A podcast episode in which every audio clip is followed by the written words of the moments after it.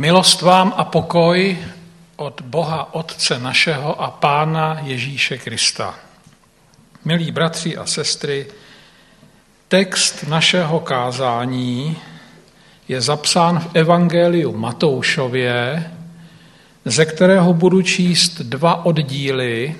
První oddíl je z deváté kapitoly, verše 35 až 38 a druhý oddíl bude z 13. kapitoly, verše 53 až 58, neboli závěr té 13. kapitoly. Evangelista Matouš vás vždycky na počátku tohoto oddílu i jiných upozorní, že se to dělo v synagoze.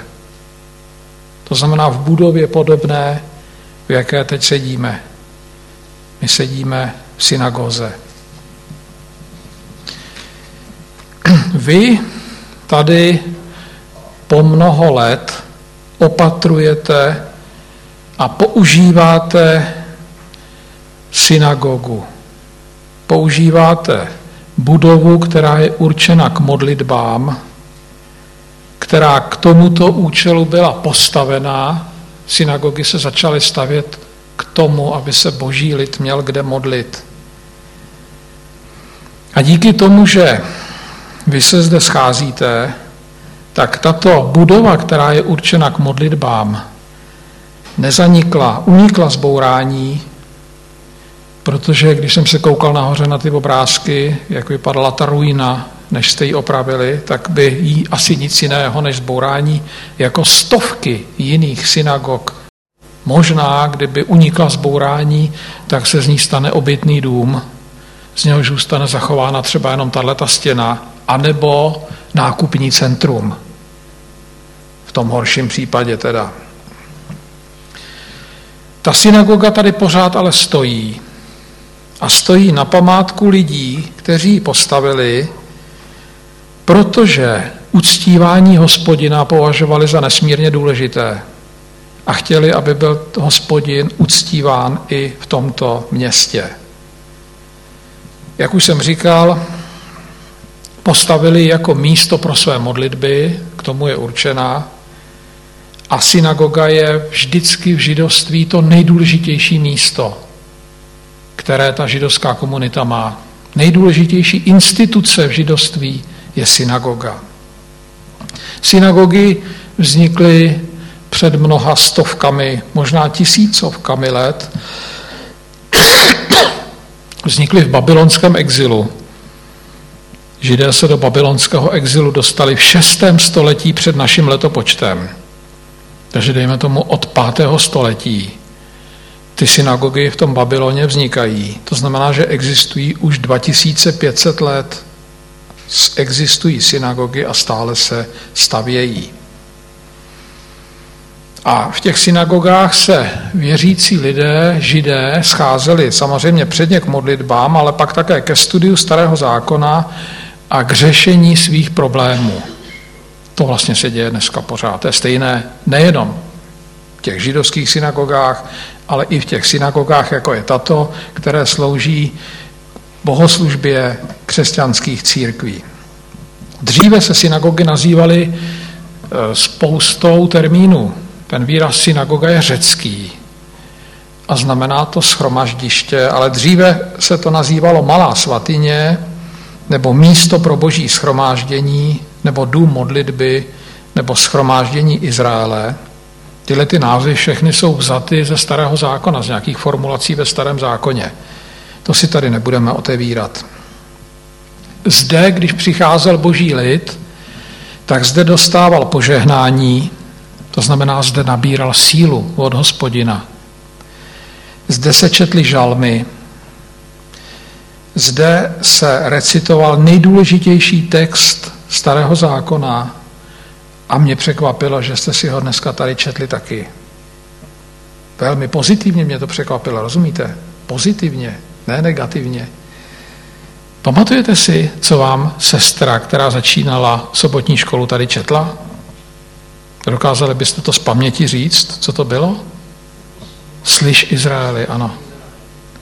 z páté knihy Možíšovi, tak to dobře posloucháte. Já jsem právě myslel, že to vnímáte jenom jako šum takový na začátku, ale vy jste to dobře poslouchali, což je taky velmi pozitivní. Eh, a zde, také v synagoze, se později začal číst celý Pentateuch. To znamená všech pět knih Možíšových, bohoslužba židovská je založena na tom, že se čtou Možíšové knihy pořád dokola, to víte. Zpočátku se přečetli za tři roky všech pět knih Možíšových jenom při těch bohoslužbách. Později zjistili, že to je málo, přečíst to za tři roky. Tak se to trošku zredukovalo. Ten čas, ne obsah. A přečte se to za rok. Všech pět knih Možíšových slovo od slova, ne, že by se něco vypouštělo. Jo? Akorát se čtou další oddíly. Pět kapitol minimálně. No a zde se také dohlíželo, v synagogách se také dohlíželo na vzdělávání dětí, jak jsme o tom mluvili i v sobotní škole. A přes týden, když to byla početná obec, tak přes týden synagogy sloužily jako studovny.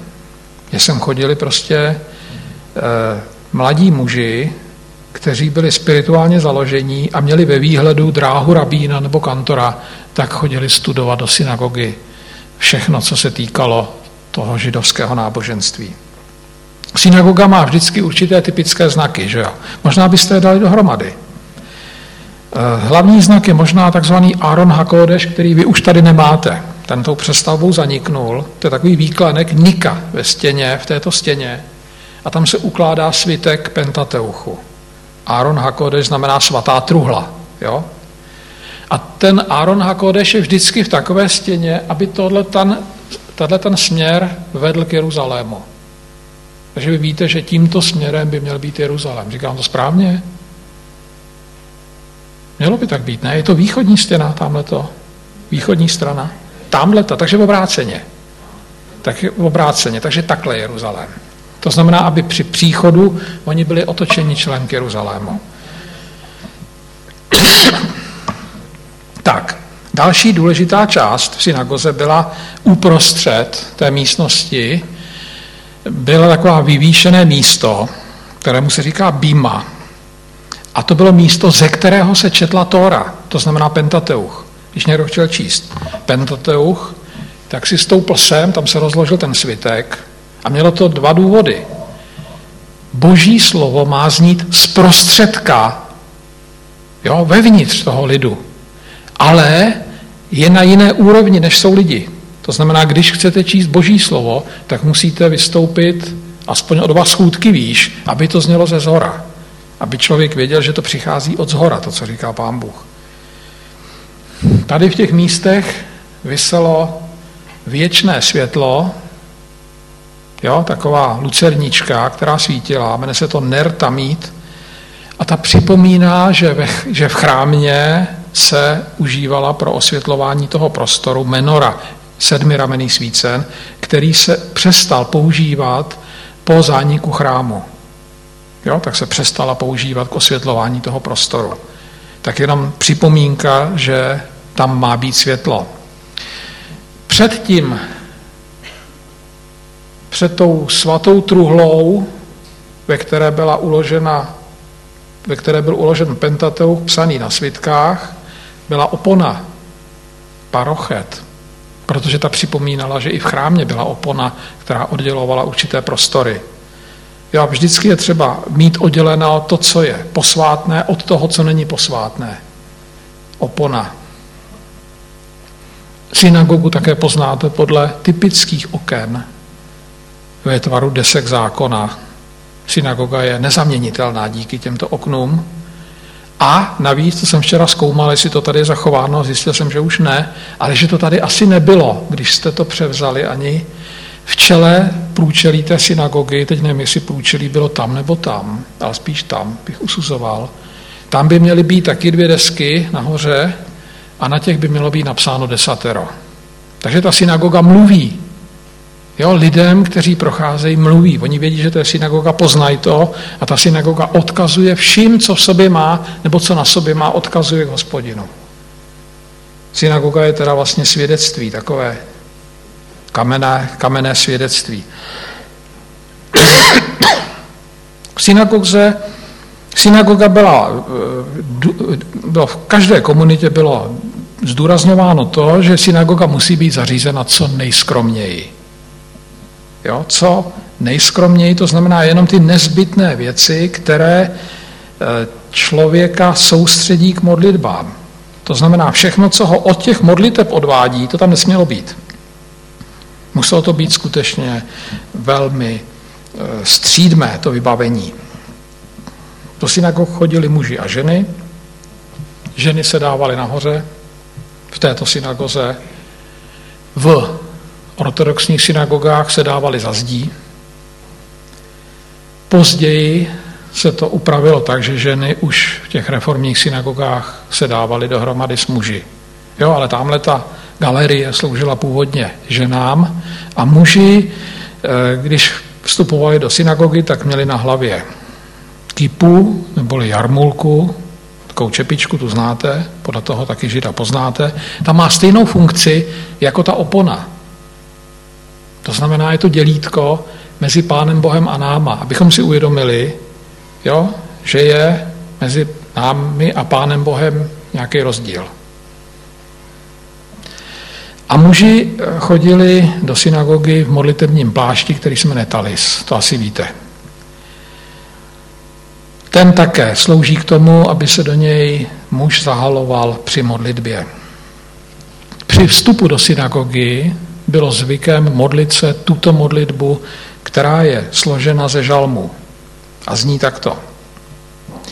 Jak líbezné jsou tvé stany, Jákobe, tvé příbytky Izraeli. A já, pro hojné milosti tvé, přicházím do domu tvého, klaním se ve svatém chrámě tvém v úctivosti před tebou. O hospodine, já miluji pobyt v domě tvém a místo, kde sídlí velebnost tvá.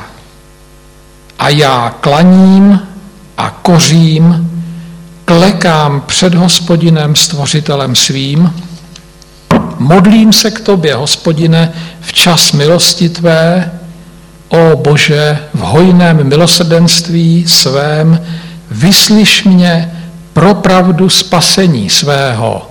Amen. To, byla, to byl konec té modlitby. Takovouhle modlitbu se každý žid modlí při vstupu do synagogy. No a v sobotu samozřejmě se pravidelně v synagoze ozývaly určité texty, určité žalmy.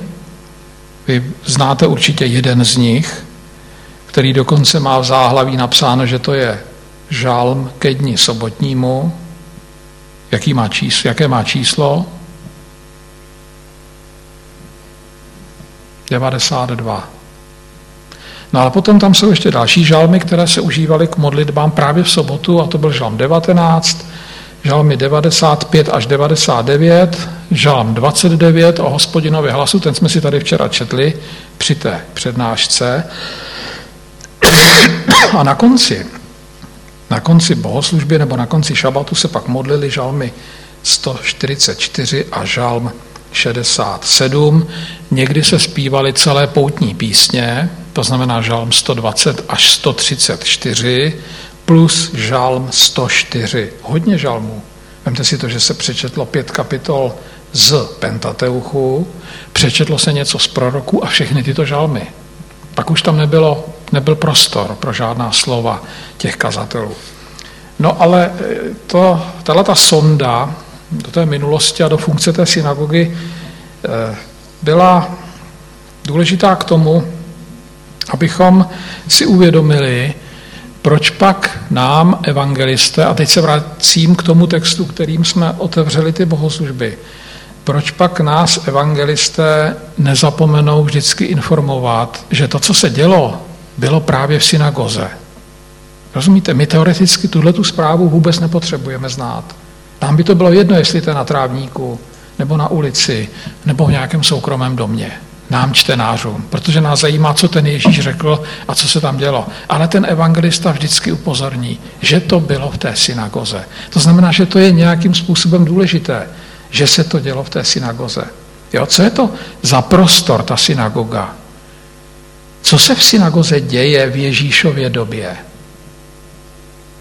Jak se Ježíš k synagoze chová a v synagoze chová? Učí, chová se tam samozřejmě velmi úctivě v té synagoze. Naopak v chrámě se chová velmi drsně. Ale chrám nemá budoucnost. Ježíš umírá ve 30. letech a necelých 40 let po jeho smrti zanikne chrám. Je rozbořen a už neexistuje, ale synagoga budoucnost má. Tak a já teď s vámi se podívám na několik textů z Lukášova Evangelia, ve kterých bude odpověď na ty otázky, které jsem teď položil. Co to je za prostor? Co se tam děje v té Ježíšově době? A jak se Ježíš v té synagoze chová? V Lukášově evangeliu samozřejmě najdete i paralelní texty v Matoušovi a Markovi. Já vezmu ten, tu lukášovskou verzi. První text je šestá kapitola Lukášova evangelia. Verše 6 až 11. V jinou sobotu vešel do synagogy a učil. Byl tam člověk, jehož pravá ruka byla odumřelá. Zákonníci a farizové si dávali pozor na Ježíše. Uzdravujeli v sobotu, aby měli proč ho obžalovat. On znal jejich myšlenky. Řekl tomu muži s odumřelou rukou, vstáň, postav se doprostřed. On se zvedl a postavil se tam. Ježíš jim řekl, ptám se vás, je dovoleno v sobotu činit dobře či zle? Život zachránit či zahubit? Rozhlédl se po všech a řekl tomu člověku, zvedni ruku. On to učinil a jeho ruka byla zase zdravá. Tu se jich zmocnila zlost a radili se spolu, co by měli s Ježíšem udělat. Ten text znáte. Všechny ty texty budete dobře znát. Tam nebude nic nového. Začíná to tím, že je to v synagoze a že tam učí. A tady se popisuje, jak to jeho učení vypadá. Že to není takové to poučování, jak známe my, když dlouho mluvíme. Tady to učení vlastně souvisí s jeho jednáním. On učí tím, co dělá. První zajímavá myšlenka je, že Ježíš jim vidí do hlavy. Zná jejich myšlenky. Takže on učí ty farizeje. Těm, které, kterým vidí do hlavy, tak k ním mluví. Je něco chce naučit, aby si uvědomili. Nedělá to tajně, pokoutně, dělá to veřejně. Postav se do prostředka, mu řekne. To znamená, je všem na očích. A teď jim dá otázku, na kterou si oni musí odpovědět sami a podle toho, jak si na ní odpovědí, podle toho se buď to něco naučej, nebo nenaučej. To už záleží na nich. On jim tu odpověď nedá. A to co jediné, co udělá, je zvedni ruku, řekne. Napřed mu dá pokyn tomu člověku, postav se dovnitř, pak položí otázku, je dobré v sobotu činit dobře nebo zlé, a pak řekne zvedni ruku. Neudělá nic jiného, než vlastně pronese několik vět. Ale ty posluchače to rozčílí hrozně. Proč je to rozčílilo? Když on tu sobotu vlastně nepřestoupil, protože nejednal On jenom mluvil. A on nemůže za to, že jeho slova jsou tak mocná, že když něco říká, tak se něco děje, zatímco jejich slova jsou tak nemocná, že když něco říkají, tak se nic neděje. Za to Ježíš přece nemůže. Proč se rozčílili? Když navíc zažili na vlastní oči zázrak. To znamená, zažili boží blízkost. Něco tam je nezdravého, že jo? On je neobvinuje z toho, z ničeho je neobvinuje. On je jenom přichází s něčím konfrontovat. Takže synagoga je místo, kde se má něco dít, kde má znít nějaké mocné slovo, to je hospodinovo slovo, které má mít vliv na ty účastníky. Synagoga je místo, kde nemají znít jenom zvuky. Tam se má něco dít, se dozvídáme z prvního textu. Podobný je druhý text, to je paralelní. Ve 13. kapitole Lukášova Evangelia máte 10. až 17. verš. Opět stejná scenérie a vlastně e, stejně vyprávěný příběh, akorát aktéři jsou trošku jiní. V sobotu učil v jedné synagoze. Byla tam žena, která byla stižena nemocí už 18 let. Byla úplně sehnutá a nemohla se vůbec napřímit. Když ji Ježíš spatřil, zavolal ji a řekl, ženo, jsi sproštěna své nemoci a vložil na ní ruce. A ona se hned napřímila a velebila Boha. Avšak představený synagogy, pobouřen tím, že Ježíš uzdravuje v sobotu, řekl zástupu, je šest dní, kdy se má pracovat. V těch přicházejte, abyste byli uzdravováni, ne v den sobotní. Na to pán odpověděl, pokrytci. Neodvazuje každý z vás v sobotu vola nebo osla od žlabu a nevede ho napájet? A tato žena, dcera Abrahamova, kterou držel Satan spoutanou po 18 let, neměla být vysvobozena z těchto pout v den sobotní? Těmito slovy byli všichni jeho protivníci zahambeni, ale celý zástup se radoval nad podivuhodnými činy, které Ježíš konal. Ne nad tím, že jim to natřel, ale nad tím, co hospodin konal. Ježíš jim vlastně řekl, teď vy se k tomu dobytku chováte líp než k lidem. Vám na těch lidech vůbec nezáleží. A co ho tak rozčílilo? Toho Ježíše. Že ten představený synagogy vynadal té ženě, když za to vlastně může Ježíš. Ona za to nemůže. Ona se tam nepřišla nechat uzdravit. Ona už 18 let takhle chodí. Rozumíte? Ona to odnesla za Ježíše. On si na toho Ježíše akorát netrouf, žena byla slabší, tak to schytala. To dělají lidi, kteří machrujou že machrují vždycky nad slabšího. A tohle to Ježíše rozčílilo strašně. On se jí zastal. No ale ten, to, co nás tady zajímá, že se to dělo v synagoze,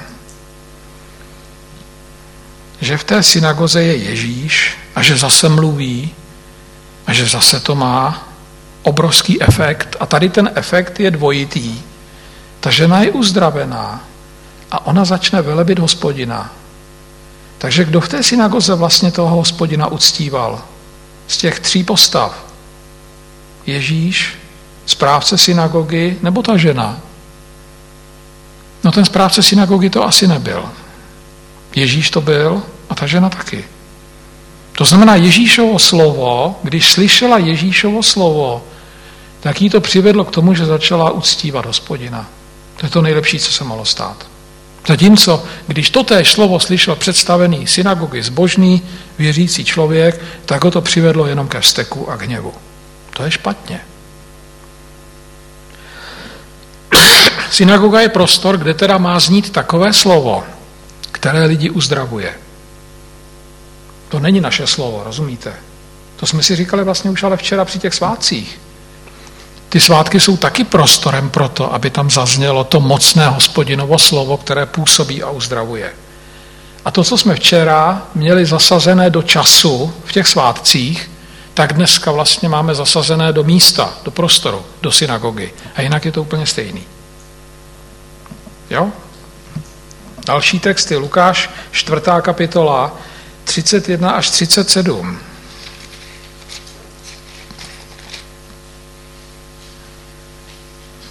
Odešel do galilejského města Kafarnaum a učil je v sobotu. Žasli nad jeho učením, poněvadž jeho slovo mělo moc. V synagoze byl člověk, který byl posedlý nečistým duchem. Ten vzkřikl velikým hlasem, co je ti do nás, Ježíši Nazarecký?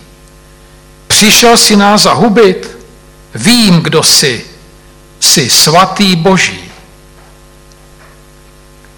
Ale Ježíš mu pohrozil. Umlkni a výjdi z něho. Zlý duch jim smíkl doprostřed a vyšel z něho, aniž mu uškodil. Na všechny padl úžas a říkali si navzájem, jaké je to slovo, že v moci a síle přikazuje nečistým duchům a oni výjdou. A pověst o něm se rozhlásila po všech místech okolní krajiny. To je trošku něco jiného, než byly ty předchozí příběhy. Tam byl aktivní ten Ježíš. Tady je aktivní ten posedlý chlapík, který přesně identifikuje, kdo to ten Ježíš je a ví to dřív, než to vědí ty učedníci.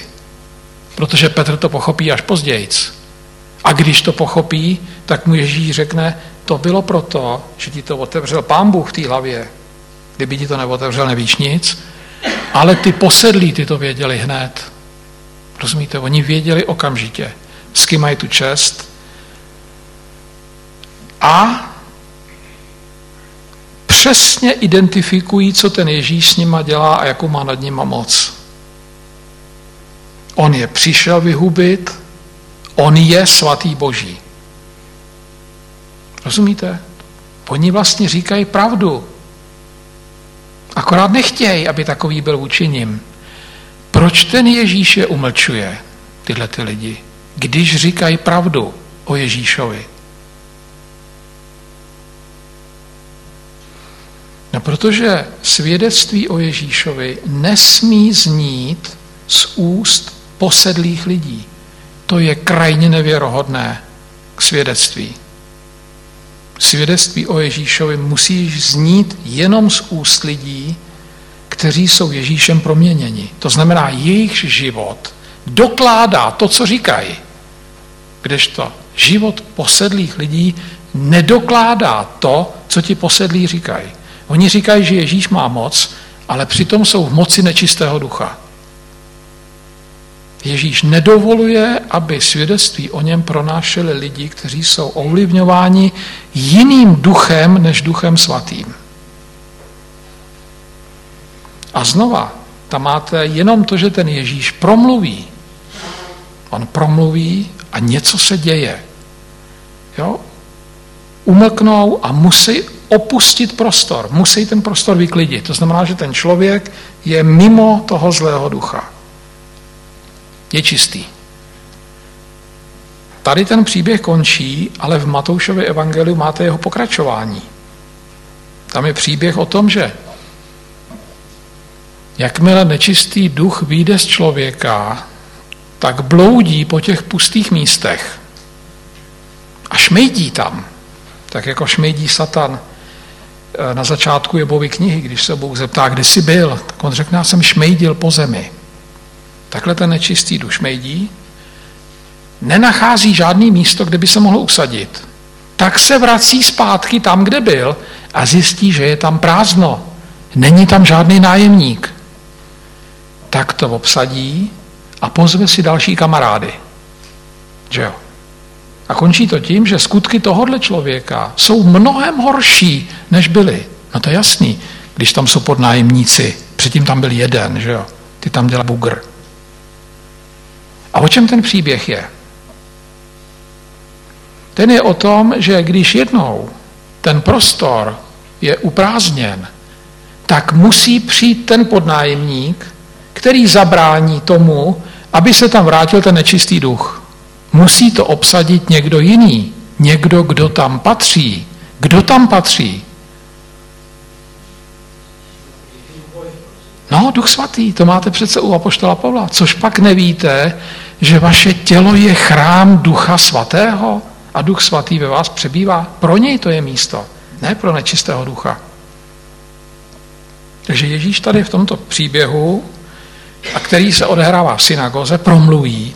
Jeho slovo má obrovskou moc, nikdo jiný takovou moc nemá. Promluví a začne se dít to, co on řekne. Ty démoni ho poslouchají. Důležité je, aby mluvil Ježíš. Ne, aby mluvili ty lidi. Protože když začnou mluvit lidi, tak je zmatek. Že? Mluví představitel té synagogy, ten to komplikuje, mluví ty posedlí tím zlým duchem, to je špatně, musí mluvit Ježíš. Takže když to shrnu, synagoga je prostor, podle všech těchto textů, které jsme si zatím přečetli, ve kterém má pořád znít to mocné slovo, které je od Ježíše. A poslední text je také ze čtvrté kapitoly Lukášova evangelia. My jsme si teď četli verše 31 až 37 a teď si přečteme předchozí oddílek od verše 15. Podali mu knihu proroka Izajáše. Otevřel ji. Jo, promiňte, od 15. Učil je v jejich synagogách a všichni ho velmi chválili. Přišel do Nazareta, kde vyrostl, podle svého obyčeje vešel v sobotní den do synagogy, povstal, aby četl z písma. Podali mu knihu proroka Izajáše, otevřel ji a nalezl místo, kde je psáno. Duch hospodinův jest nade mnou, proto mne pomazal, abych přinesl chudým radostnou zvěst. Poslal mne, abych vyhlásil zajatcům propuštění a slepým navrácení zraku, abych propustil zdeptané na svobodu, abych vyhlásil léto milosti hospodinovi. Pak knihu zavřel, dal ji sluhovi a posadil se. A oči všech v synagoze byly na něj upřeny. Promluvil k ním. Dnes se splnilo toto písmo, které jste právě slyšeli. Všichni mu přisvědčovali a divili se slovům milosti vycházejícím z jeho úst a říkali, co pak to není syn Josefův?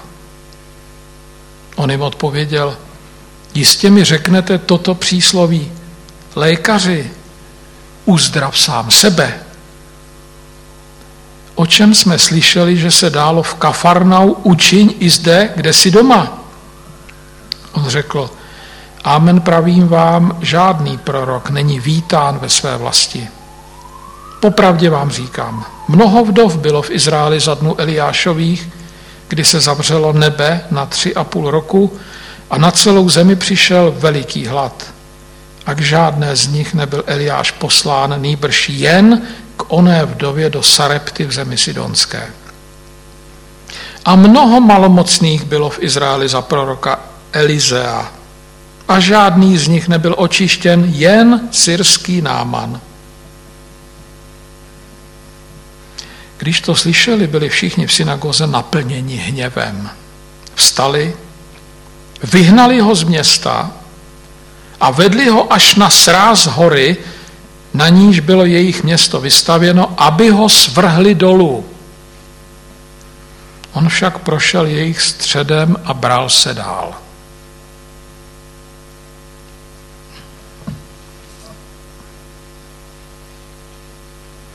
Tady je to je úplně jiný příběh, než byly ty předchozí, protože tady není žádný nemocný ani posedlý. Tady je úplně běžná věc, která se v synagoze dělala. Že prostě se přečetly texty písma. Kus z Pentateuchu a k tomu kus z proroků. Nás ten příběh uvádí až do té situace, kdy už se čte ten text proroků. A tohle zrovna z proroka Izajáše. Jo, to mluví prorok Izajáš o sobě. A teď to otevře Ježíš, přečte ta Izajášovo svědectví o sobě, ale nikdo to neslyší tak, že by on citoval Izajáše. Rozumíte? Všichni to slyšejí tak, že mluví Ježíš o sobě, že vlastně stanoví svůj program, že jim říká, k čemu tady je, že se tím představuje. A oni to všichni pochopili. Nikdo jim to nemusel vysvětlovat. Stačilo jim to přečíst. A oni na něj koukají, že jo, čekají.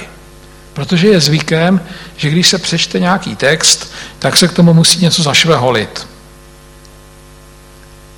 A když dlouho čekají, tak jim tomu řekne jednu větu. Je to tak, jak tomu rozumíte. Stalo se to. Teď se to stalo, to, co ten Izajáš povídá, to máte před sebou. Ale to oni už věděli, to nepotřebovali slyšet.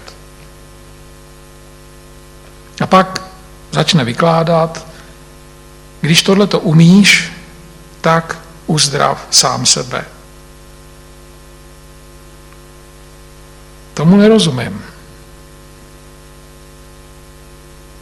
Teď není důvod, aby sám sebe uzdravoval. On je zdravý.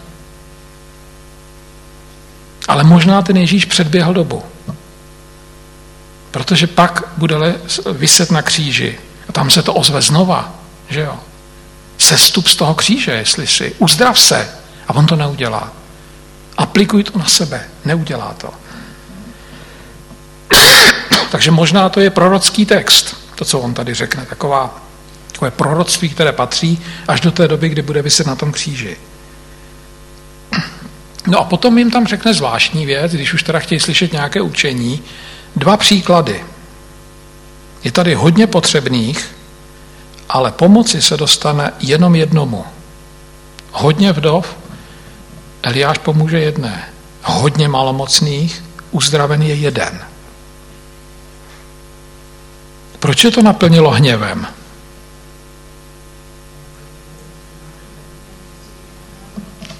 Ještě jednou? Protože ho, oni po něm chtějí, aby je uzdravoval, ano.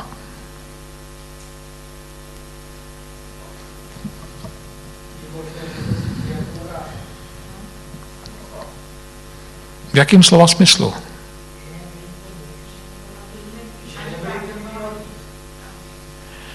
Jo, takhle že uzdravena byla vdova ze Sarepty a Náman ze Sýrie. To znamená, jo takhle, že byli, byli eh, jak bych to řekl, uvažovali tak, že vlastně to hospodinovo působení je vyhrazeno jenom pro nás, že jo? A my se o to nebudeme s kýmkoliv dělit. To je vysoce pravděpodobné, že to v tom národě takhle bylo. Že, na, že by žárlili svým způsobem na to, že se to děje mimo ten národ. To máte stejné jako u Jonáše. Ten Jonáš si přeje přece, aby hospodin odpustil jeho lidu a ne nějakým Ninivanům. Že? A on odpustí Ninivanům, ale svému lidu neodpustí. Jo. Stejný případ.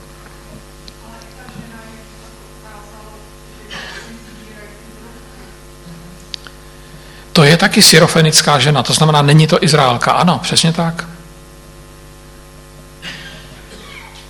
Takže On jim řekne, ne všichni budou uzdraveni, to záleží na hospodinu a ti, kteří budou uzdraveni, o tom rozhodne hospodin. Jestli to bude někdo z vás nebo nebude někdo z vás, to je na něm. Ale my zase to musíme vrátit zpátky k tomu tématu, kterým se zabýváme, a to je synagoga. Co se tady v synagoze stalo? Tady zaznělo, zazněly dva typy mocného slova. Jedno mocné slovo bylo to slovo z toho Izajáše. A Ježíš ho zesílil tím, že ho přečet. A všem to najednou se cvaklo. A to druhé mocné slovo bylo to, které řekl sám Ježíš. A že bylo mocné, vidíte podle těch emocí, které to v těch lidech vyvolalo. To, ten hněv je doklad, že, to, že se dotkl něčeho živého. že to mělo šťávu, že to bylo silný, že to nebyly jenom zvuky. Jo? Všechny ty texty, co jsme si četli, popisují, že synagoga je místo, kde nemají být slyšet jenom zvuky, ale kde má být slyšet mocné slovo, které ty lidi ovlivňuje. Buď to uzdravuje, nebo vyhání z nich démony, nebo přivádí v úžas a ve velebení Boha, a nebo je rozhodí úplně. To jsou všechno způsoby, jak se projevuje ta moc. Já jsem vám to chtěl připomenout. Abyste si, abyste nezapomněli, ale vy to víte, že jo? Abyste nezapomněli, že scházet se v synagoze, zrovna v synagoze, je závazek. Synagoga je něco jako značka, jako rodinné stříbro nebo dobré jméno. Rozumíte? To je značka synagoga. I ve světě, ve kterém žijeme, v tom nenáboženském světě. Synagoga má tedy v dnešní době, v dnešním světě velmi dobrý zvuk právě proto, co je historicky s její existencí spojeno. To znamená s tím, co se tam děje. Že je tam uctíván hospodin, že se tam schází boží lid, že se tam modlí a že tam zní mocné slovo a že se tam dějou významné věci. Zázraky. My jsme si říkali, že v synagoze je prostor pro modlitby, pro konfrontaci s božími slovy a činy, pro uctívání hospodina, pro naslouchání, pro kultivaci duchovního života.